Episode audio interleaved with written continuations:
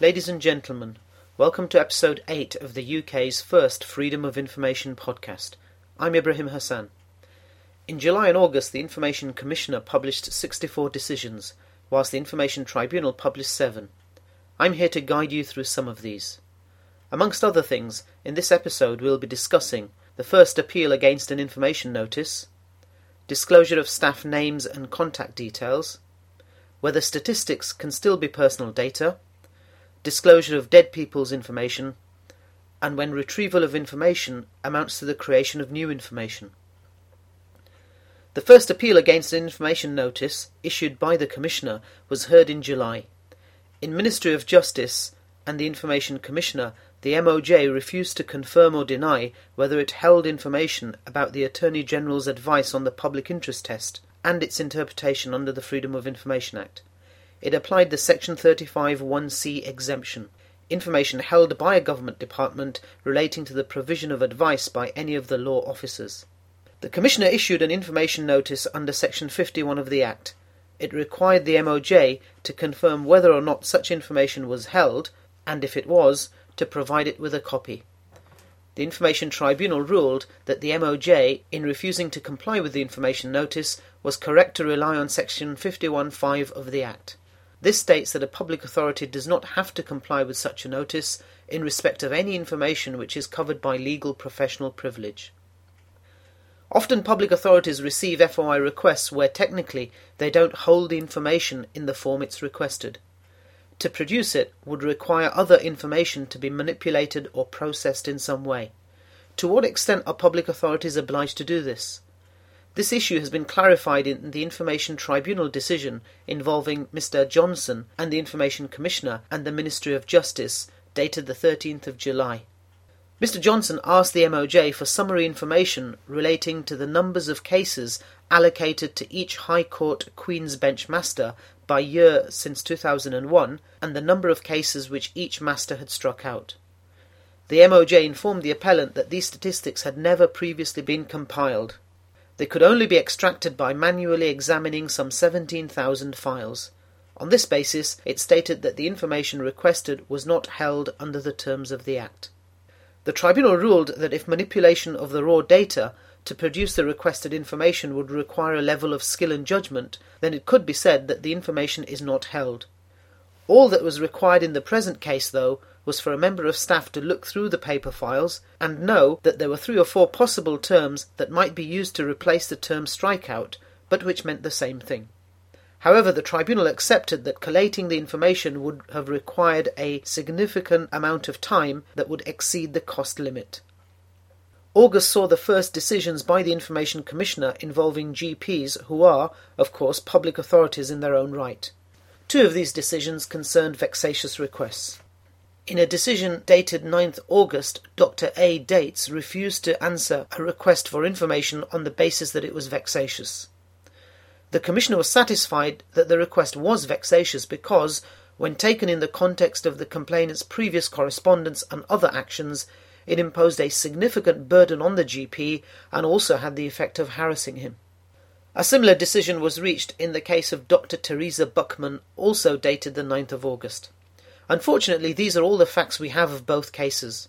The Commissioner decided that due to the nature of the requested information, it was not possible to publish the full decision notices on his website, as to do so would involve the disclosure of personal data about the parties involved.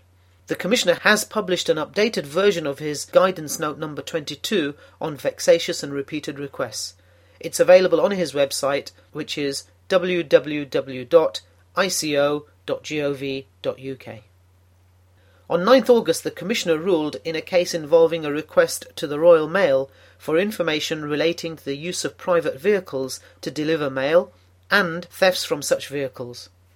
Royal Mails did release some of the requested information on the use of private vehicles, but argued that Section 31 exemption applied to the disclosure of statistics on thefts, as this would raise awareness that private vehicles are being used for mail delivery and would increase the likelihood of these vehicles becoming targets for criminals.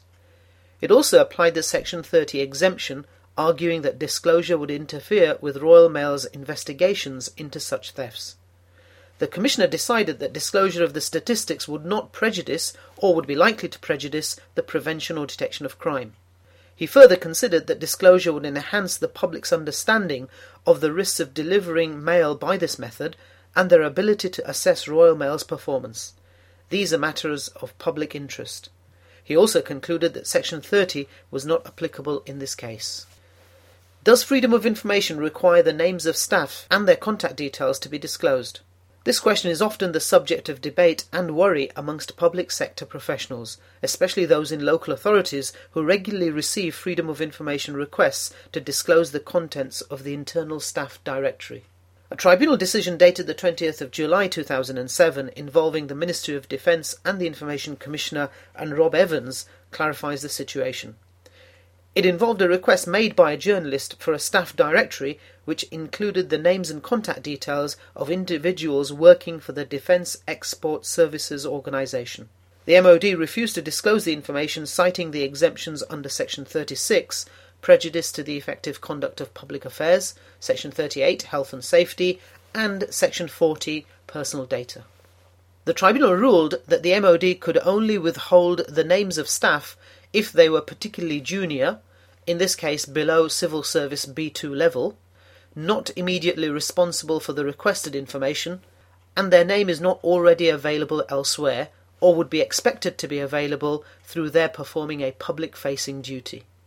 It further ruled that if there is a clear and demonstrable threat to that individual's health and safety, then their name could be withheld. The tribunal was not minded, however, to sanction the disclosure of all telephone and email contact details of staff, save for those contact details which appeared in the Civil Service Yearbook or similar publications. It ruled that even if there is a public interest inherent in the public's ability to contact anyone directly, even those above B2 level, the same is outweighed by the countervailing risks from disclosure, such as the speed of disruption, the fact that there is likely to be continuous interruption, and the risk of inadvertent loss or leakage of information. This decision provides welcome clarification for many local authorities having had similar requests. There is no absolute rule that names should never be disclosed. The seniority of the person involved, the availability of the information elsewhere, and the credible risk to the subject are relevant considerations when deciding whether to release the names. With regard to contact details, it seems that unless the details have been made publicly available, they can be withheld if there is a likelihood of disruption that could be caused from staff being emailed and telephoned directly, as opposed to going through the normal contact channels such as switchboards, etc. Another interesting decision involves NHS Direct, dated the 30th of July 2007, where the Commissioner agreed that disclosure of geographic telephone numbers for NHS Direct contact centres, as opposed to the usual 0845 number, would be exempt under Section 38 Health and Safety. It was in the public interest to ensure that calls were routed to the most efficient call centres, managed by trained staff appropriate to the medical need. This could only be done by use of the central 0845 number. I doubt whether the same decision would be made where a local authority received a request for a geographic number for one of its call centres. It's unlikely that health and safety would be an issue. For data to be personal data under the Act, it does not necessarily have to name an individual. In a decision involving the University of Cambridge, the Commissioner ruled that anonymised information may constitute personal data where it's possible to identify individuals using previous knowledge combined with the information under consideration. The facts of this decision are that the complainant requested information concerning successful applicants to the university broken down by school or college, gender, and course. The university provided the majority of the information requested, but withheld information showing less than five successful applicants to the same course, of the same gender, and from the same school or college. The university stated that this information was exempt under Section 40 as being personal data, disclosure of which would be unfair. The Commissioner agreed that the information was personal data. However, he found that disclosure would not breach any of the data protection principles. In coming to this view, he took account of, amongst other things, the impact of disclosure on the data subjects, whether negative or otherwise, he considered that in the majority of cases, information about the course studied would not be considered to be sensitive. Neither would the data subject have strong concerns about disclosure of such information. The Commissioner recently released a guidance note setting out his revised position on the definition of personal data. This is available on the Commissioner's website. Another recent GP decision involving Dr. I. M. Gilmore, dated the 8th of August, shows the importance of PCTs raising awareness and knowledge of FOI amongst GPs. The complainant made a request for a copy of the complete medical records of a patient now deceased of his surgery. This request was originally made by reference to the Access to Health Records Act. The GP refused the request on the basis that the information was confidential and the complainant had not provided evidence that the personal representatives or executors of the deceased patient had given their consent to disclosure. It also pointed out that the family of the deceased had expressly refused consent. The Commissioner ruled, as in other cases involving deceased persons' records, that there was a duty of confidentiality owed to the deceased, which was enforceable by his personal representatives. This in turn meant that the information was exempt under Section 41 of the Act, breach of confidence. The Commissioner recently published a guidance note, Access to Deceased Persons' Records, which is available on his website. We have previously discussed a number of decisions which show that whilst the exemption under Section 42 for legal privilege is a qualified exemption, the Commissioner has yet to rule in favour of the applicant where it applies. However, care must still be taken to ensure that legal privilege is not waived by the public authority publishing the information or otherwise making it available. In a decision involving Dover District Council dated the 3rd of July, the complainant requested legal advice received by the council. The council applied section 42 to withhold it. The commissioner found that the request should have been dealt with under the environmental information regulations. However, he considered that the corresponding exemption under Regulation 12.5b of those regulations did not apply. Legal professional privilege had been waived due to the Council publishing a summary of the legal advice in a report available on its website. Last month we discussed the decision involving the London Borough of Southwark's refusal to disclose information about its application of the Hay Job Evaluation Scheme. A similar decision involves East Hampshire District Council, dated the 4th of July, where the complainant asked the council for information concerning the job descriptions of employees who had attended particular training courses. He also requested information concerning the council's application of the Hay job evaluation process. The council withheld the job description information under section 40, personal information, and the information concerning the Hay job evaluation process under section 36, prejudicial to the effective conduct of public affairs. The Commissioner agreed with the use of Section 40, but decided that the information withheld under Section 36 should be released. The sale of council land and the circumstances surrounding it is a constant subject of FOI request to a local authority. In a decision involving Trafford Metropolitan Borough Council dated the 9th of July, the complainant requested information regarding the individual bids the council had received when offering a property for sale by informal tender.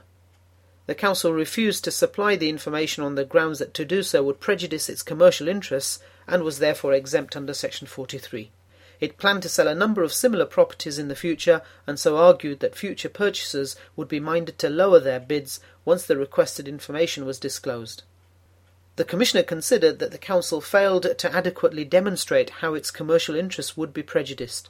It took account of the fact that the Council had already disclosed two of the bids, and that other factors such as timing, location, and condition of the properties to be sold would have a greater effect on their value than the release of the requested information. And finally, there are no funny stories this month, so I'd like to tell you about Act Now Training's Autumn 2007 programme of workshops. I'll be speaking on many of these, including a workshop examining the latest FOI decisions and how to use them to draft refusal notices. For full details, see the Act Now training website www.actnow.org.uk. That concludes this month's podcast. This podcast was brought to you by me, Ibrahim Hasan. I specialise in all aspects of information rights law, particularly freedom of information, data protection, and surveillance law. My clients include local authorities, the NHS, and government agencies. If you'd like specific advice or training on any of your information law issues, please don't hesitate to contact me. Please continue to let me have your feedback. The scripts for all previous podcasts with clickable links are available on my website.